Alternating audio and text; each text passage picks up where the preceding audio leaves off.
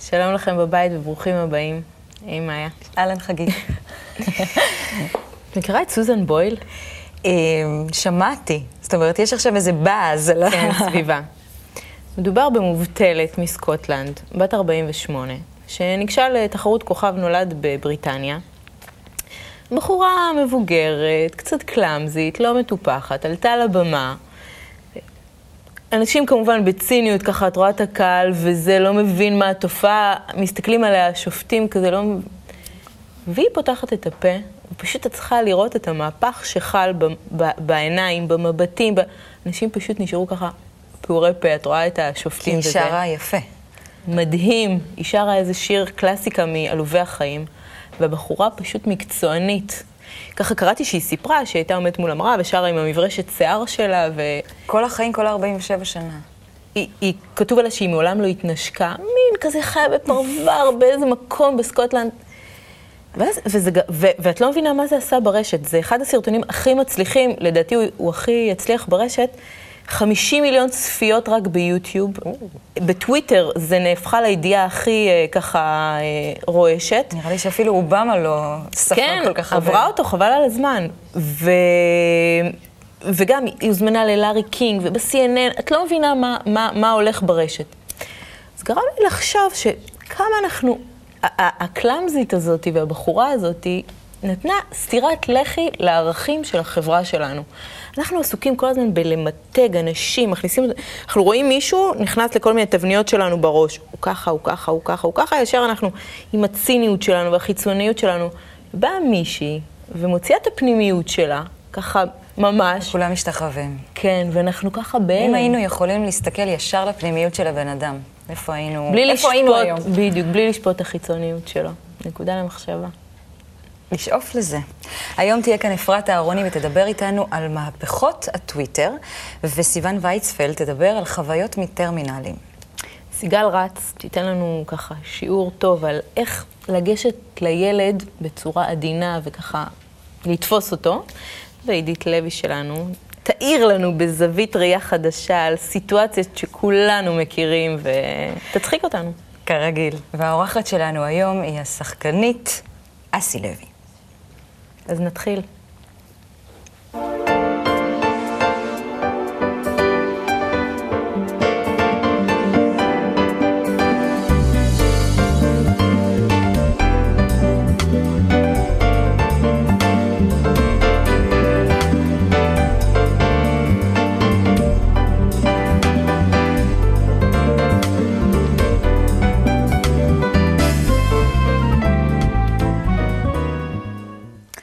אפרת, היי, מה היה?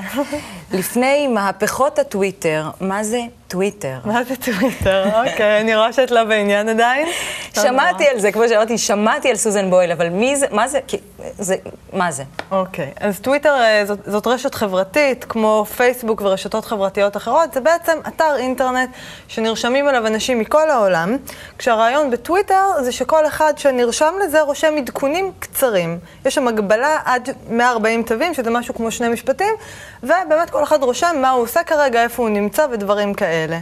אה, כל עדכון כזה נקרא טוויט, ציוץ, בגלל באמת שזה עדכונים קצרים, ומכאן גם השם טוויטר, לצייץ. אי אפשר תמונות? אה, אפשר גם אה, להעלות כל מיני דברים נוספים ולתת לינקים וכולי. אה, בכל מקרה, מעבר ללהעלות עדכונים, כמובן שאפשר לקרוא את כל העדכונים שכולם אה, שולחים. עכשיו, אם את לא רוצה לקרוא את כל העדכונים, אלא מעניינים אותך אנשים ספציפיים, אז את יכולה לעקוב אחריהם, ככה זה נקרא בטוויטר. נגיד, אני רוצה לקרוא את מה שאת כותבת וחגית, וברק אובמה, לדוגמה, שגם הוא נמצא בטוויטר. לא נכון. אז אני יכולה, כן, כן, הנה, יש הוכחות. זה. הדף על המסך, אנחנו יכולים לראות, ברק אובמה בטוויטר. זה מפתיע לך, כי את לא מכירה את הטוויטר. כל המי ומי בטוויטר, גם בריטני ספירס וקלינטון ונתניהו ולבני. אין היום סלב. ופוליטיקאי שלא נמצא יש לי מה לשאול בטוויטר. אותו. כן, ואת יודעת, בעצם המספר של האנשים שעוקבים אחרי העדכונים שלך, זה מדד הפופולריות. ככל שיותר אנשים עוקבים אוקיי. אחריך, כנראה את יותר פופולרית, גם אובמה מן הסתם זוכה להרבה מאוד עוקבים. אז אם את אומרת שיש הרבה עוקבים, אז כנראה מזה נובע מהפכות שאפשר לעשות. אז מה מה המהפכות אז שלנו פה? בואי נראה מה המהפכה. אז אה, ברק אובמה אמנם זוכה להרבה אה, עוקבים, אבל הוא לא ה number 1. מי שכיכבו אה, בתור number 1 בראש הטבלה של, ה, של האנשים שעוקבים אחריהם, זה בכלל לא אדם פרטי, זה גוף שלם, ה-CNN. אוקיי? אנחנו יכולים לראות גם את העמוד שלהם, של ה-CNN. זאת רשת חדשות אמריקנית, הם אה, ניצלו את הבמה בשביל אה, ככה לשלוח אה, עדכונים קצרים של מה מבזקים. קורה עכשיו, מבזקונים כאלה, בדיוק. ומן הסתם שזה מאוד נוח לקבל מבזק ככה... נכון. מאוד מהיר, מאוד עכשווי, בשתי שורות, אז ככה הרבה אנשים נרשמו ועקבו אחריהם. עד שיום אחד קם לו בחור וקרא תיגר על ה-CNN. אה, הבחור הוא לא אחר מאשר אשטון קוצ'ר, השחקן, שגם הוא נמצא פה אה, בטוויטר. והוא החליט אה, לצאת נגד ה-CNN הענקיים, ואמר שהוא מוכן להתערב, שהוא יקבל יותר עוקבים מהם, והוא יהיה הראשון שיגיע למיליון עוקבים בטוויטר, שמיליון איש יעק- יעקבו אחריו, לפני שיעקבו אחרי ה-CNN. תחרות. בעצם תחרות. בדיוק, עם כל הכבוד לאשטון קוצ'ר הנחמד, שמשחק בקומדיות רומנטיות, ה-CNN צחקו, אמרו לו, תקשיב, אין מצב, אתה לא בליגה שלנו, אתה בן אדם אחד, אנחנו תאגיד, גוף תקשורת ענקי, על מה אתה מדבר? הרימו את הכפפה, אמרו, אין בעיה, מה שאתה רוצה, נתערב איתך. ולמרבה הפלא, אשטון ככה עם הרבה תקווה, הלך עם זה קדימה, ירד אל העם, פרסם תמונות, פרסם סרטונים בטוויטר, דיבר עם אנשים אותם. בגובה העיניים, עשה מהומה שלמה שאנשים יתחילו לעקוב אחריו בשביל להוכיח את הנקודה שלו.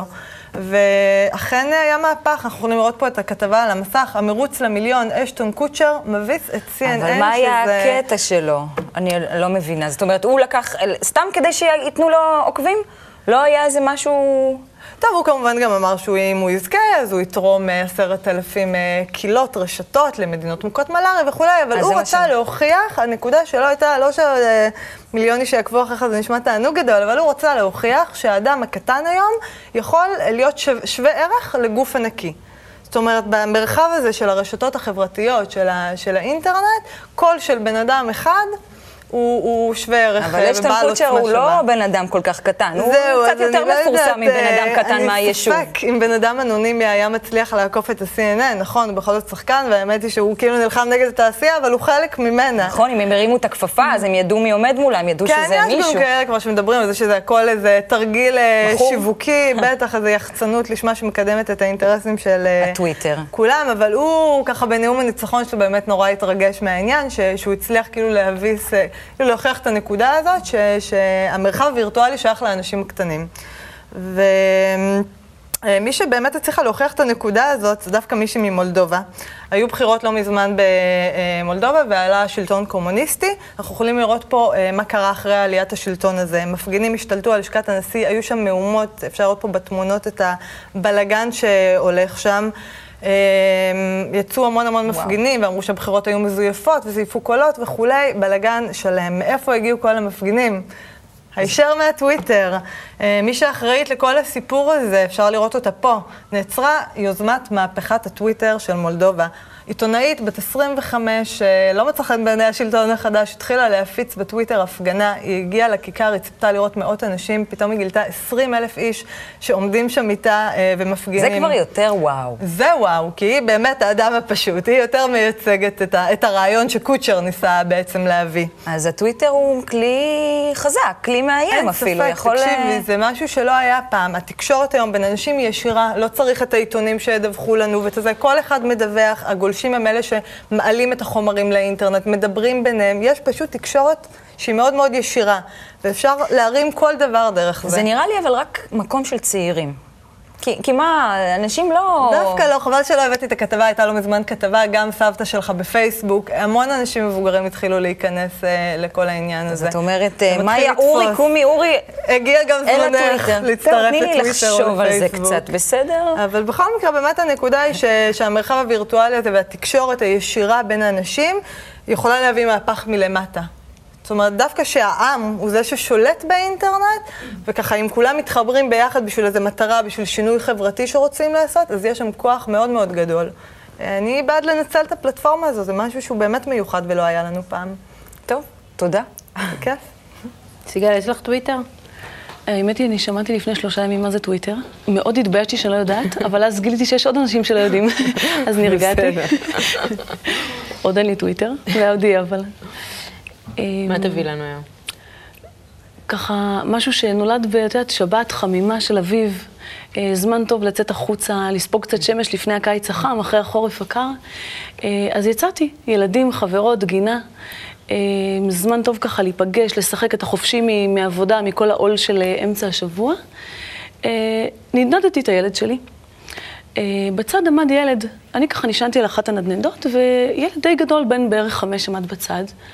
וחשבתי לעצמי, עברה לי כזאת מחשבה, הוא רוצה גם להתנדנד. אז אמרתי לו, אתה רוצה להתנדנד? אז הוא אמר, כן, בצורה עדינה כזאת, כתב, ביישן קצת.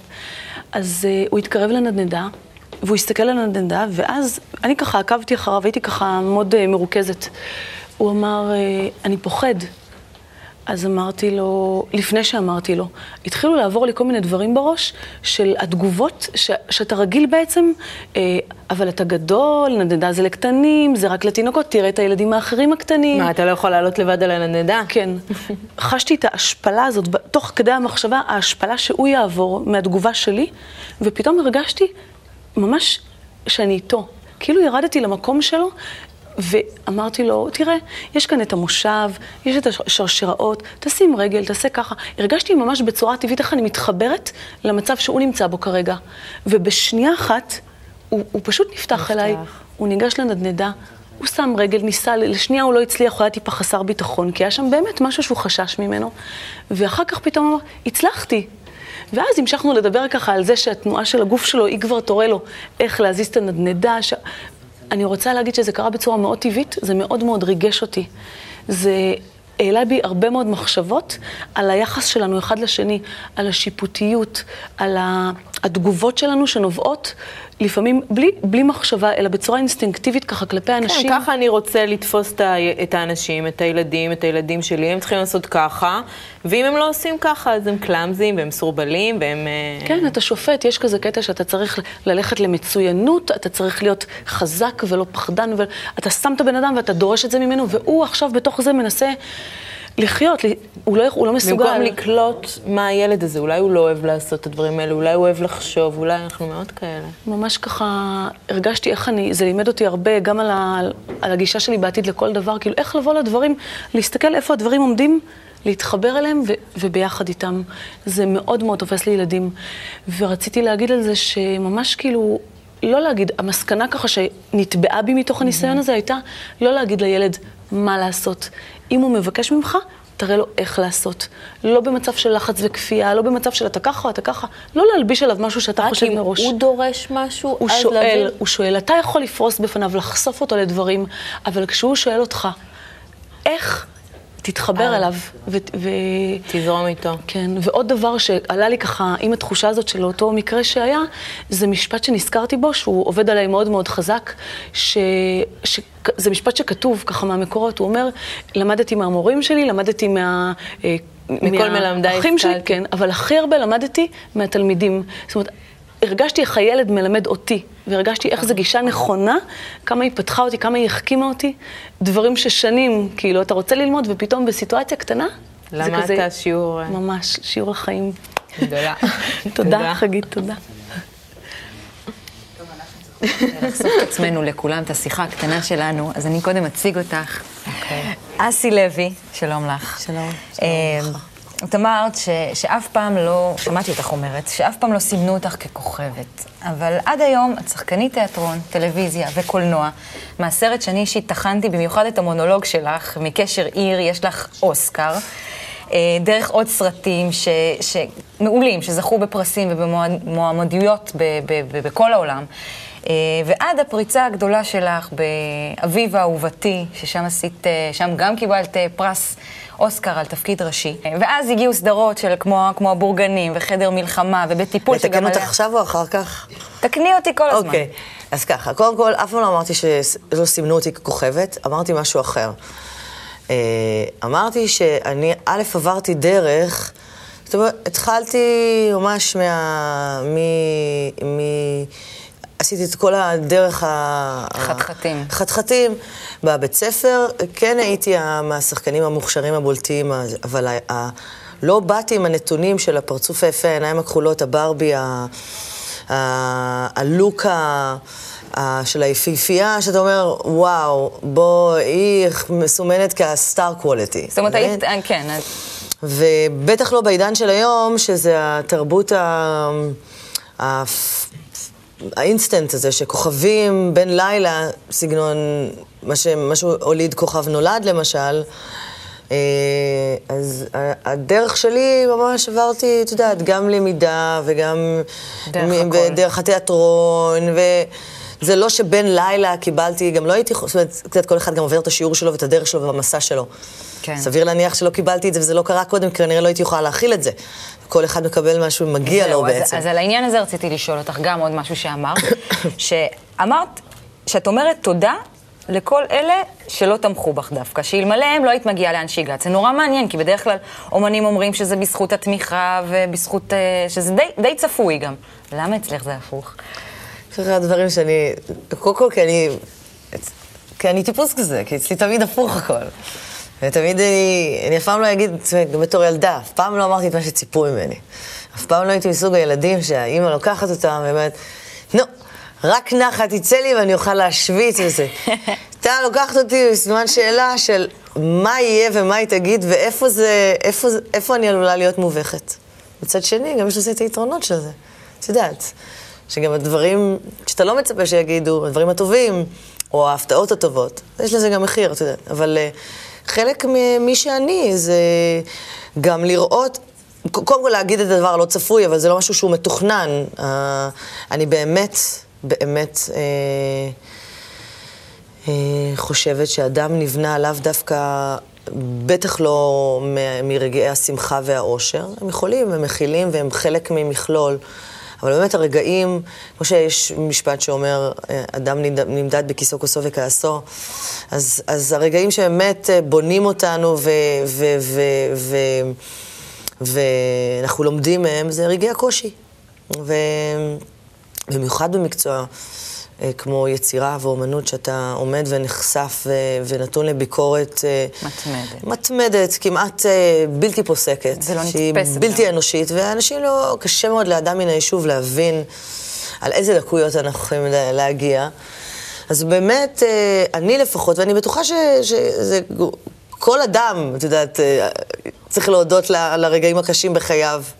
כל שכן כאומן, יש אה, חוויות שבאמת יכולות להיחרט כטראומטיות וכמו קעקוע בזיכרון שלך, שקשה מאוד להוציא אותם. שעובר איזה מורה בדרכך וזורק לך איזה הערה שלא היא נראית הכי טריוויאלית, סתמית, שקרוב לוודאי לא יזכור לו למחרת שהוא עשה את זה, ולך זה נשאר כמו איזה לבנה, שאתה סוחב אותה איזה זה 20-30 מגדיל. שנה. שוב, אתה יכול להפוך, להיות קורבן או עבד, זה עניין של בחירה. אתה יכול לקחת ולהגיד, אה, אני, עשו לי, פגעו לי, שתו לי, ואני עכשיו ממרר על מר גורלי. אתה יכול לקחת את הפגיעה הזאת וליצור ממנה. וואלה. ולהתחזק ממנה. וואלה. וללמוד ממנה. לדעת איך אה, פעם, פעם, היום אני נשבר, מחר אני קצת בוכה, ומחרתיים אני מתחזק מזה. את יודעת, מה שאנחנו בוחרים לעשות עם מה שנשלח בדרכנו, כן. זה כבר בחירה שלנו. אמ, אמרו עלייך, יצרו לך בעבר איזושהי. תד- תדמית מה של ילדה פרובוקטיבית, בליינית, שלא נחה לרגע, ואין לה רגע דל. ובאמת, אני לקחתי מזה דווקא את ה... שזה נובע ממקום של קוצים. שחייב שבכל רגע שיהיה משהו, שבוער משהו מבפנים. זה נכון? זה עבר? תראה, איך שאמרת בוער משהו, יש קוצים, הרגל התחילה לקפוץ לי. אני בן אדם בסך הכל, בלי, זה, זה לא, אני לא סובלת מזה HDHD, למרות ש... יודעת, אולי את אם זה. הייתי מאובחנת כילדה, את יודעת, יכול להיות. אני חושבת שזה בא יותר מהמקום שאני משתעממת מאוד מהר, ויש בי... אני, זה, לטוב ולרע, אני יכולה לראות את חצי הכוס המלאה, זאת אומרת הישגים, לזמן מאוד מאוד קצר, על פית השנייה, ורק uh, בסופו של יום לראות מה לא הספקתי, מה לא הספקתי, סליחה, לא מה נשאר, כי מה עשיתי, תמיד אני אומרת, אין, מבחינתי אין עבר, וגם הווה זה דבר שהוא גם לא קיים, כי הוא כבר מיד נהיה עבר. כל מה שיש לנו זה את העתיד, וקדימה. בעיניי אני אפילו לא מספיקה עשירית ממה שהייתי רוצה, אבל אני קודם כל אימא, והאימהות מבחינתי זה איזו שליחות שקודם כל אני נהנית ממנה מאוד, וגם גוזלת הרבה מזמני. אבל uh, יש בי איזה צורך כל הזמן להתחדש ולעשות. ואיך אפשר שלא להתייחס לאביבה, אביבה אהובתי? יש כל כך הרבה דברים להזדהות עם אביבה, במיוחד אה, נשים היום שחוות הרבה... חייבת להגיד לך שההפתעה הכי גדולה שלי באביבה, זה נכון, כי כולם ציפו שנשים יתרגשו מהסרט, כמו שאת אומרת, ונשים ונשים ונשים, אבל באמת המעריצים הגדולים של אביבה, זה גברים. אביבה מון אמור. זה גברים, זה פשוט נגע להם גם כנראה שם באיזה... זה איזה אימא אבודה, או איזה נשמה בדיוק. רגשית כזאת נשית, וגברים התרגשו מהסרט, לדעתי אפילו יותר מנשים. אוקיי, okay, ואני ראיתי דווקא בעניין הזה של אה, להזדהות עם אביבה כאישה, שהיא אישה שהיא קשת יום, ויחד עם זה יש לה גם המון כוח, והיא הולכת אחרי האמת שלה. שזה נותן לנשים, בדיוק, ולנשים זה נותן הרבה תקווה. Mm-hmm. וגם את נראית לי סוג של אישה שהולכת אחרי האמת שלה, זה נכון? ברור. מה האמת הזאת? אה, האמת זה... שלך.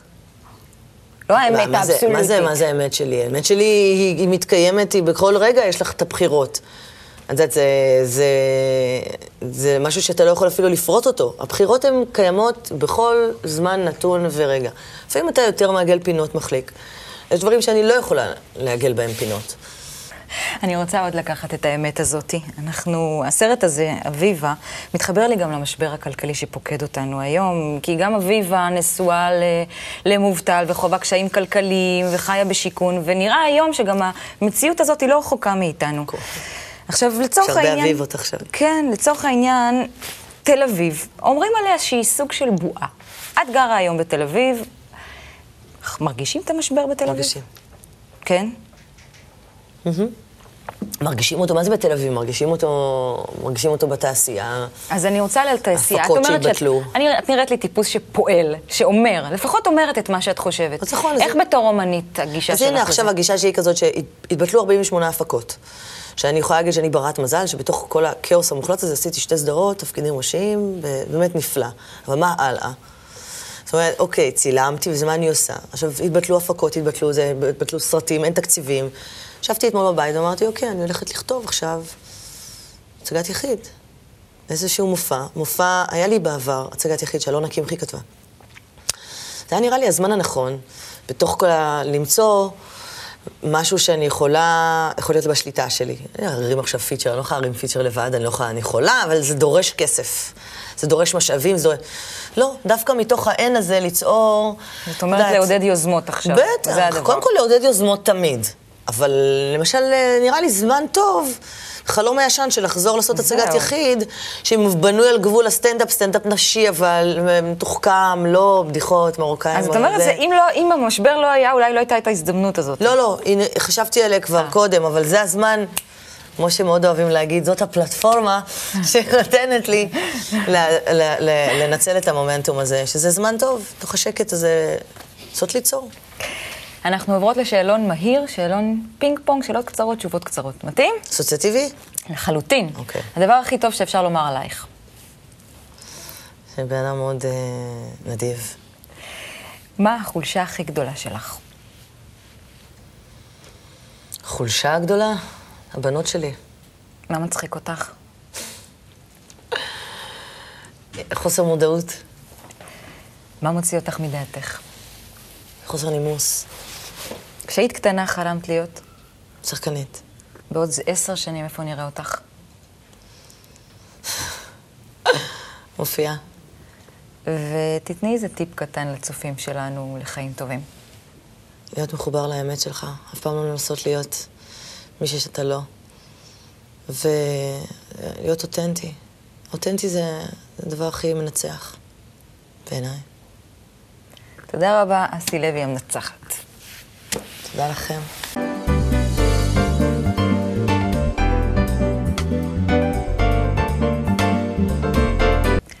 אז מה החוויות שלך מטרמינל עם סיוון? Okay, אוקיי, לא מזמן, אה, בעלי ואני חזרנו מחופשה בברצלונה. עכשיו, את האמת, לא ממש עניין אותי אה, העניין הזה של איך תהיה הנחיתה, אלא יותר עניין אותי איך אני יוצאת ראשונה מהמטוס. את מכירה את זה שכבר אני מתחילה לתכנן, רגע, בעלי ייקח את התיק, אני אקח את, המעיל, אנחנו מתקדמים, אנחנו כבר נגיע ראשונים, ואז המטוס באמת נוחת, ו-300 איש קמים על הרגליים, כולם יש להם אותה תוכנית, כולם רוצים לצאת ראשונים מהמטוס. עכשיו, העניין הוא שבדיוק... את יודעת, עשר, ישבנו ארבע שעות במטוס, היה לנו ממש ממש סבבה, אבל הרגע הזה שאנחנו רוצים לצאת מרגיש כמו נצח. חם ומגעיל ולח וחייבים לצאת. ואז יוצאים. מגיעים לתורים. עכשיו, אני ברגע שאני רואה תור, אני חייבת להיות ראשונה. ואם גם אני רואה כמה תורים, אני חייבת למצוא את התור הכי קצר. אז אנחנו עוברים מתור לתור, ובסוף התור הראשון שהיינו בו, מגיעים ראשונים. אלה כבר, את יודעת, עקפו את כולם. עכשיו, אני חושבת שזה לא מרפי. משנה בכלל, חוק מרפי, כן. אני חושבת שזה לא משנה כל כך מאיפה חוזרים. יכולתי להיות בסיני, כן? אני זוכרת שהייתי בסיני, ישבתי שבוע על החוף. אכלתי פיתה עם לבנה, שתיתי מיץ גויאבה, דיברנו על אהבה, הכרתי אנשים, הם נהיו חברים שלי. הגענו לגבול, הם כבר לא חברים שלי. כי רצית להיות ראשונה בתור? תמיד, לא משנה מה, אני חייבת להיות ראשונה. עכשיו, מה יש לנו כאנשים שאנחנו חייבים לעקוף את כולם? מבינה? ממש כאילו, לא משנה לנו, אנחנו חייבים לחתוך ולהיות ראשונים בפקק, ואם יש תחרות, ופשוט איזשהו משהו שעובר לנו ברגע שאנחנו מגיעים אז לתור. אם את שואלת את השאלה, בטח חקרת את הנושא, ומה הגעת חקרתי את הנושא למסקנה? וכתבתי על זה שיר. כן? אבל העניין הוא שכל אחד בעולם הזה בא עם איזשהו ייחוד מסוים, ואם אנחנו נלמד לעבוד ביחד, אז לא נצטרך לעקוף את כולם בשביל להגיע ראשונים. אנחנו רק צריכים להשתמש ב- בייחוד, בייחודיות הזאת ואת שיש תשאירי לנו את זה היום? אני אשיר על זה, כן. אז תכף נשמע אותך. כן, זה שיר שנקרא מסע במדבר. תודה, סיוון. עדיתוש, מה המצב? אני תמיד ככה צמאה לזווית ראייה הלא רגילה שלך. הלא רגילה, הלמדנית, הלמדנית. הלמדנית, כן. והמצחיקה. משעשעת. אמ, לפני כמה זמן באתי לאסוף חברה מהבית שלה, ויש מין נישה כזאת של חניות, את יודעת, בין, כאלה אה, שייכות, לא שייכות לבניין, בסדר, אבל נכנסתי עם האוטו, עמדתי בזווית, מנוע פועל, דלת פתוחה. אה, מגיע בן אדם עם האוטו שלו, סובארו עפרה, וזה, ככה מבוגר, אומר לי, גברת, את מוכנה בבקשה לצאת מכאן עם האוטו שלך? אני אומרת לו, אה, סליחה? הוא אומר לי, זה חניה של הבניין, אני מבקש ממך לצאת. אני אומרת לו, אני לא חונה? האוטו, אתה רואה, מנוע, בסדר, אני מחכה לחברה שלי שתרד. הוא אומר לי, סליחה, אני מבקש ממך לצאת מהחניה. לא לחנות כאן. אני אומרת לו, אני לא חונה. עכשיו, שיח חרשים. מה, מה זה שיח חרשים? עכשיו, אני טיפוס מאוד תוקפן, ואני ככה, הכל עולה, שנייה לפני שאני פשוט אוכלת לו את הראש. עצרתי רגע, אמרתי, זה לא יכול להיות. הוא אמר לי, אל תחני, אמרתי לו, אני לא חונה. עוד פעם הוא אמר לי, אל תחני, אמרתי לו, אני לא חונה. מישהו פה לא מבין מישהו? הוא לא רוצה לריב. הבן אדם רוצה לדבר. או, לא, איזה מה- הבחנה, עידית. לא מעניין אותו שאני אבוא לימוזינה 12 דלתות, תחנה לרוחב. לא מעניין, זה לא העניין. הוא רוצה לדבר.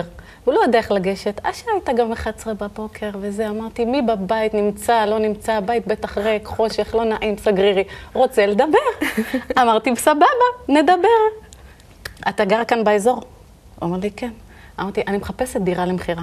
אולי אתה יכול לתת לי איזה טיפ, איזה עצה, באיזה איזה רחוב לגור. יש כאן גן חיות, שומעים את הקופים, מריחים את הקופים. תעזור לי, אני רוצה למצוא משהו. ובאמת דיברנו על האזור ועל השכונה ועל הרחוב, ולא טעיתי. לא עניין אותו, הוא רצה לדבר. לדבר. דיברנו, חברה שלי ירדה, נפרדנו כידידים, ובזה נגמר ה... אז מה את אומרת פה בעצם? שפעם הבאה שמישהו ככה, לא יודעת מה ברמזור זה, אז אני צריכה לדבר איתה? רוצה לדבר? לא, אבל אה, לפתח רגישות לזה. לפעמים בן אדם שעומד מולי, הוא רוצה לדבר, הוא לא רוצה לריב. רק קצת לדבר. הקמנו בינינו כאלה חומות של שתיקה, אנחנו כבר לא יודעים איך להתקשר בינינו. אז מה שאנחנו רוצים, אנחנו בועטים בחומות האלה, אנחנו שוברים אותם. במקום לדבר. וצריך לראות בבית, עם הבעל, עם חברה, עם אימא. לפעמים הבן אדם לא רוצה לתקוף, הוא רוצה קשר, הוא רוצה יחס. כמו רוצה שהבן לדבר. שלי אומר לי, לימדתי אותו, שכל פעם שהוא היה פונה אליי, אז זה היה בהצקות וזה. אמרתי לו, אתה רוצה תשומת לב? תבקש. אז הוא אומר לי, אמא תשומת לב. זה נראה לי משהו כזה. זה דומה לזה, כן. אז להבחין, לא עכשיו כל אחד, אתה יודע, לתקשר, אבל אה, זה אפשרי וזה כדאי. הצליח לי, את יודעת, במקום לריב איתו, דיברתי איתו והיה לי נעים. היה יותר טוב. תודה. תודה, חגי טוב. מה, סיוון תשאיר נכון? לנו? כן, היא תשאיר לנו. וזה נכון, את יודעת מה? שאני בעצם הייתי רוצה לצעוק ולריב, אבל אני מתקשרת איתך. אני עושה יעדים בהפוך. הסתובב לסיבה. מסע במדבר.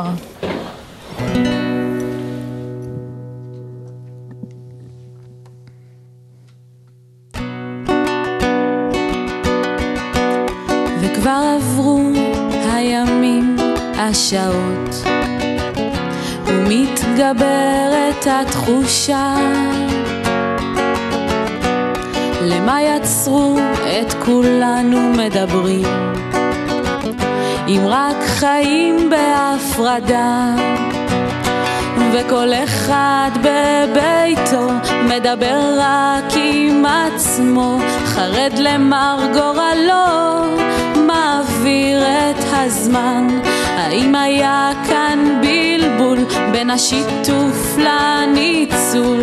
איך הפכו החיים למסע במדבר? נה נה נה, נה נה נה, נה נה נה, נה נה נה, נה נה נה נה נה נה וכבר עברו הלילות הקשים ונגמרה המלחמה. אז איך זה שעדיין נלחמים? מי יכבוש את הפסגה וכל אחד לבדו מנסה רק עם עצמו להגיע ליד, לעקוף את כולם. האם היה כאן בלבול בין האיחוד לפיצול? איך הפכו החיים למסע במדבר?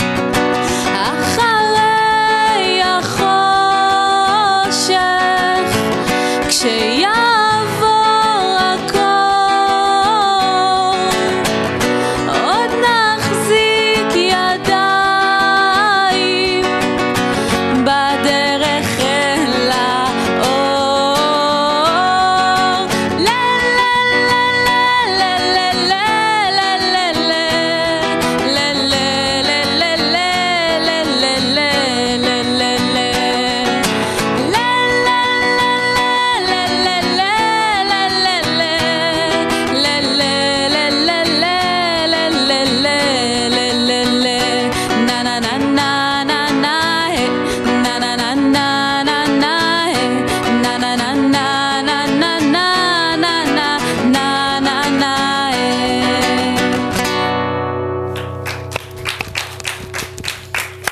סיוון כתבה לעידית שיר אחרי החניה. לעצמה, לעידית, ולא עוד בטח הרבה אנשים. טוב, תודה שהייתם איתנו, ונתראה בתוכנית הבאה.